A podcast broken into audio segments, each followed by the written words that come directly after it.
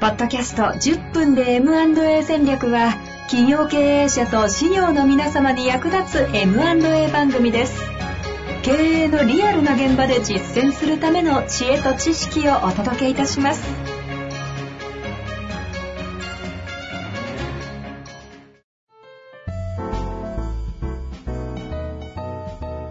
こんにちは、井戸和樹です。白川正義の10分で M&A 戦略。白川さんよろしくお願いいたします。よろしくお願いします。さあ、ということで、今週も行きたいと思いますが、今日はですね、ちょっと質問来てますので、そちらから行きたいと思います。えーはいご紹介させてください。経営者の方ですね、いただきました。えー44歳となっております。えー本ポッドキャストと出会い、事業規模のポテンシャルとしては、買い手に回れるということに気づきました。えー残すべき企業があるのであれば、そのような出会いを積極的に作っていきたいと思いましたが、まず買い手としてどのような行動に出ると良いでしょうか？いろはのいですが、よろしくお願いいたします。なるほど。こういうことですね。あありがたいですね。あの、いや、本当に嬉しいなと思うんですけど、結局、あの、そういう会社を引き継いでいくよって積極的にあの考えてくださるっていうのはね、あの、なんていうか、後継者がいない会社の経営者にとってもすごく嬉しい話だと思うんですね。ありがたい話。勇気をもらえるというか。うんう。うんんだからそういう方がどんどん出てきてくれるっていうのは、本当に嬉しいことだいや、なと思うん本当ですけど、ですよね。はい。で、そういう経営者の方に、まあ、そそれこそ前、ちょっとどこかでお話はしてると思うんですけど、はいはいあのこれからあの、よからぬ支援者みたいな人たちが、うん。それこそあの、なんだ、補助金も出るからちょっと試しに MA してみませんかみたいな提案が、あうん、後継者がいない会社がね、127万社とか言われてるわけですから、あ。ええ、うん、そういう提案が、あの、たくさん来る可能性ってこれからあるわけですよね。え。広告にね、追われる可能性はありますよね。そう。で、それで、あの、じゃあやろうかって言って MA しちゃって、本業まで大変なことになったみたいな話も、前事例でね、ちょっとお話ししましたけど、調剤薬局の買い手の失敗事例にね、ありましたよね。そうなんですよ。そんなことになってほしくないから、うんしっかりとあの、大事なのは事前準備をするっていうことが大事だろうと思うんですね。うん、うん、うんうん。で、買い手さんの、やっぱり事前準備、MA の、これも繰り返し言ってることですけど、成功って結局買い手さんがしっかりと事業を引き継いで、あの、承継した企業も自社も、あの、ちゃんと相乗効果を発揮しながら成長発展未来のためにしていくっていう、それこそが成功なわけですから、うん。うん。我々の、うん、財団としても、その買い手さんの支援こそが、ある意味、MA 支援の本質だと思ってるんですよね。買った後に共に成長していくのも含めてという話ありましたね。うん。そうなん、まさにそうなんですよね。なので、そういう意味で、その B サイド支援っていうのを僕らも、あの、積極的に取り組んでまして、バイサイド。そう、バイサイド、B サイドですね。B サイド MA のゆ譲る側がセルサイド、買う側がバイサイドなんで、B サイド支援ですけど、うん。で、えっと、そういうニーズが結構あったので、5回の研修を、あの、作ったんですよ、パッケージ的に。そんなに都合よくパッケージあります？いやいや、あるね都合がよよくない。もう、これを手作りで作ったんです。ほうほうほう買い手さんに一体どういうことをせめて事前準備として行っておいてほしいかっていうのをですね、作ったんですよ。もうすでにやったことがあると。そうですね、取り組んだこともあって、実績としてはもう、えっ、とですね、結構、えー10社以上これはもう実績としては取り組んできてるんですけど、えまあ今年に入って、去年の暮れぐらいからちょっとプレで立ち上げて行ってるんですけど、ー、うんうん。そんな感じで少しずつやってはいるんですが、はい。うん全5回のプログラムで、あの、座学で MA のことをしっかりと勉強してもらいつつ、はいで自社のことをちゃんと整理をしていくための宿題を毎回出していくっていう形のですね。あ、自社分析みたいなことをするわけですね。そうです、そうです。で、自社を知るしかもこれ、そう、社長だけでやっちゃダメっていう話になっていて、うんうん。うん。だって、MA っていつもお話しするんですけど、絶対に、あの、右腕、左腕の人の存在っていうのが重要なんですよね。はいはいはい。ええ。社長一人で MA なんてできないんですよ。これ改めてなんででしょ引き継いだ会社に、例えば社長が入り込まなきゃいけないってなったら、そもそもそれまでの自社を任せられる、ある程度うん。人がいないといけないし、もしくは、そういう引き継いだ会社に、えーマネジメントできる人を送り込もうと思った時に、そういうことがちゃんとできる人がいないといけない。つまり、えっ、と、経営者の、なんていうか、あの、しっかりとメガネにかなう人が最低一人はいないとこれ実現しないんですね、うんうん。それを社長さんが一人で勢いだけでやっちゃうと、あれ？これ誰に任せようみたいな。引き継いだ後ですごく困るみたいな話って、これ結構あるあるなんですよ。なので、あの、そういう意味では、今言った全5回の研修っていうのを社員さんと一緒にやるっていうだけでも、で、MA の事前準備するって、実はその、経営について考えてもらう。自社のこともそうだし、社会全般のこともそうですけれども、はいはいはい。あの考えてもらういい機会なので、その幹部の方を巻き込んでやるっていうのはすごいいあの大事ですね。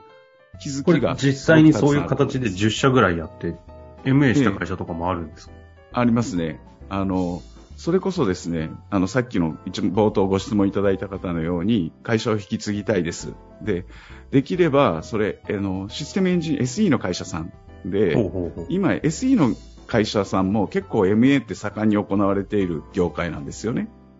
あの、人材が今不足しているっていう SIR とかの領域ですか？そうですね。そうですね。ああ、MA 激しいですね。うんうんそう。なので、そういう優秀な人材がいるようなところをどんどん買っていって、会社を、あの、拡大していくみたいな方向性の思考性が結構働く業界で、で、その社長さんも、今現在約70名ぐらいの規模ですと。うん。で、これを100名ぐらいに一気に押し上げて、あの、この1年ぐらいの間に。そうすると、業界的にもある程度こう、なんていうか、一目置かれる存在になってくるからうん、っていうことで、まあ、70名から100名、じ自分で採用して育成していくってなると、年内には無理なので、そういう活動も一方でやりつつ、あの、どこか後継者がそれこそ白川さんの言うようにいない会社さんがあって、引き継げるようなら、あの、なんていうか積極的に考えてないるほど。。なるほど。うん。じゃあ具体的にもう同業界をの企業を買いにかかったターんですね。ゲットはある程度明確ですよっていうところから。で、そこで、じゃあ社長、あの、MA やるにしても、さっき言った自社の中でちゃんと事前準備をする、どのくらいの規模の、えーあの会社がいいのかとか、いろんなことを考えていくのに、事前準備しっかりしませんかっていうところから、あじゃあ、あの、ぜひお願いしますっていうので、そのさっき言った講座をその会社さんでお手伝いさせていただいたんですね。はいはいはいはい。うん。参加されて。そう。そして僕,、ね僕が、はい、参加させてもらってずっとやったんですけど、で、まあ、1回目に M&A の全体像をつかむっていうのをやるんですよね。うんうんうん。で、大体 M&A ってこう流れていくんですよっていうの。そこの会社幹部の方を3名入れて、合計社長と4人でずっとやっていったんですけど、で1回目で全体像をつかんで、で、そこで宿題を出すんですね。はいあの、次回までにこれを用意してくださいっていうの。その自社のスウォット分析とか。な、うん。何のために M&A を自分たちはするのか、みたいなことを、これ考えてきてもらって。自社の強み弱みだったり、そうですね。M&A の目的を改めて整理すると。はい。で、そのレポートを宿題として作って、第2回目に集まって、その冒頭で、自分たちが考えてきたものを、あの、手に取って相互に交換して、何のために MA するのかとか、うんうん自社の強み弱みについて、相互がどう認識しているかっていうのを、まあ、意見交換しながら議論して対話を重ねていくんですね。へえ、いや、なかなか濃度の濃そうな。そう。結構これが勉強にも僕らも参加してる、僕らもなるんですけど、はいはいはい。この、あの、さっき言った IT 系、その SE を派遣する会社さん、SES の会社さんの中で議論が起こったのが、大体多分我々の業界のこのサービスって、向こう5年ぐらいは多分もうちょっとマーケットは伸びていくけれども、うんうん。5年経ったぐらいから AI とかそういう RPA みたいな話が進んでくると、多分そんなに伸びる業界じゃないと。シュリンクするぞと。そう。シュリンクしていく業界を積極的に今拡大していくっていうことに、本当に意味があるのかっていう議論が。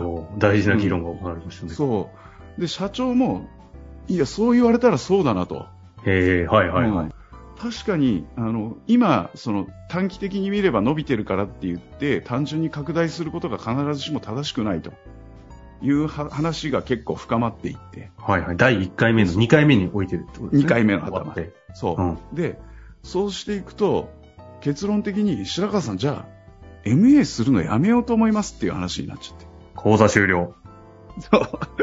第2回目で講座終了。講座あれ、終了5回まで、5回までやる前提なんだけどな、みたいな話で。MA の目的どころかやらなくていいと。そう。自社のこと考えるとやらない。でも、でも、MA やらなくていい。でもね、ここで僕が、いやいや、社長と、確かに、じゃあ、え積極的に拡大はしなくていいと。はい。っていうことは、自社も5年後に、そのマーケットにいる以上、業績が伸びないっていう話になっていくんでしょって。おー、うんなるほどね。はいはいはい。そう。そしたら、そこで次なる手を今のうちから打っておかないと、先に、先細りの業界にいることが分かっていて、それってまずくないですかっていう話になっていって、はいはいはい。じゃあ、それは、あの、まあ、新しい事業を自社の中で立ち上げなければいけない。それをじ01で自社と調達当然してもいいけど、後継者がいない会社がそれこそやっぱりたくさんある中で、どんな会社だったら自社とシナジーがあり、これを引き継いでいけるのかっていうのを、まさに一つの戦略として M&A を活用しませんかっていう話になって、なるほど。なるほど。そう、この講座続けましょうよっていう話。それはあの、講座が続かないからまずいぞってわけじゃなくてね。いや、それもだいぶある。本音としては。うん。報酬もらってやってるのに、2回目で終わって、全5回で報酬もらうのに、2回で終わっちゃまずいな、みたいな。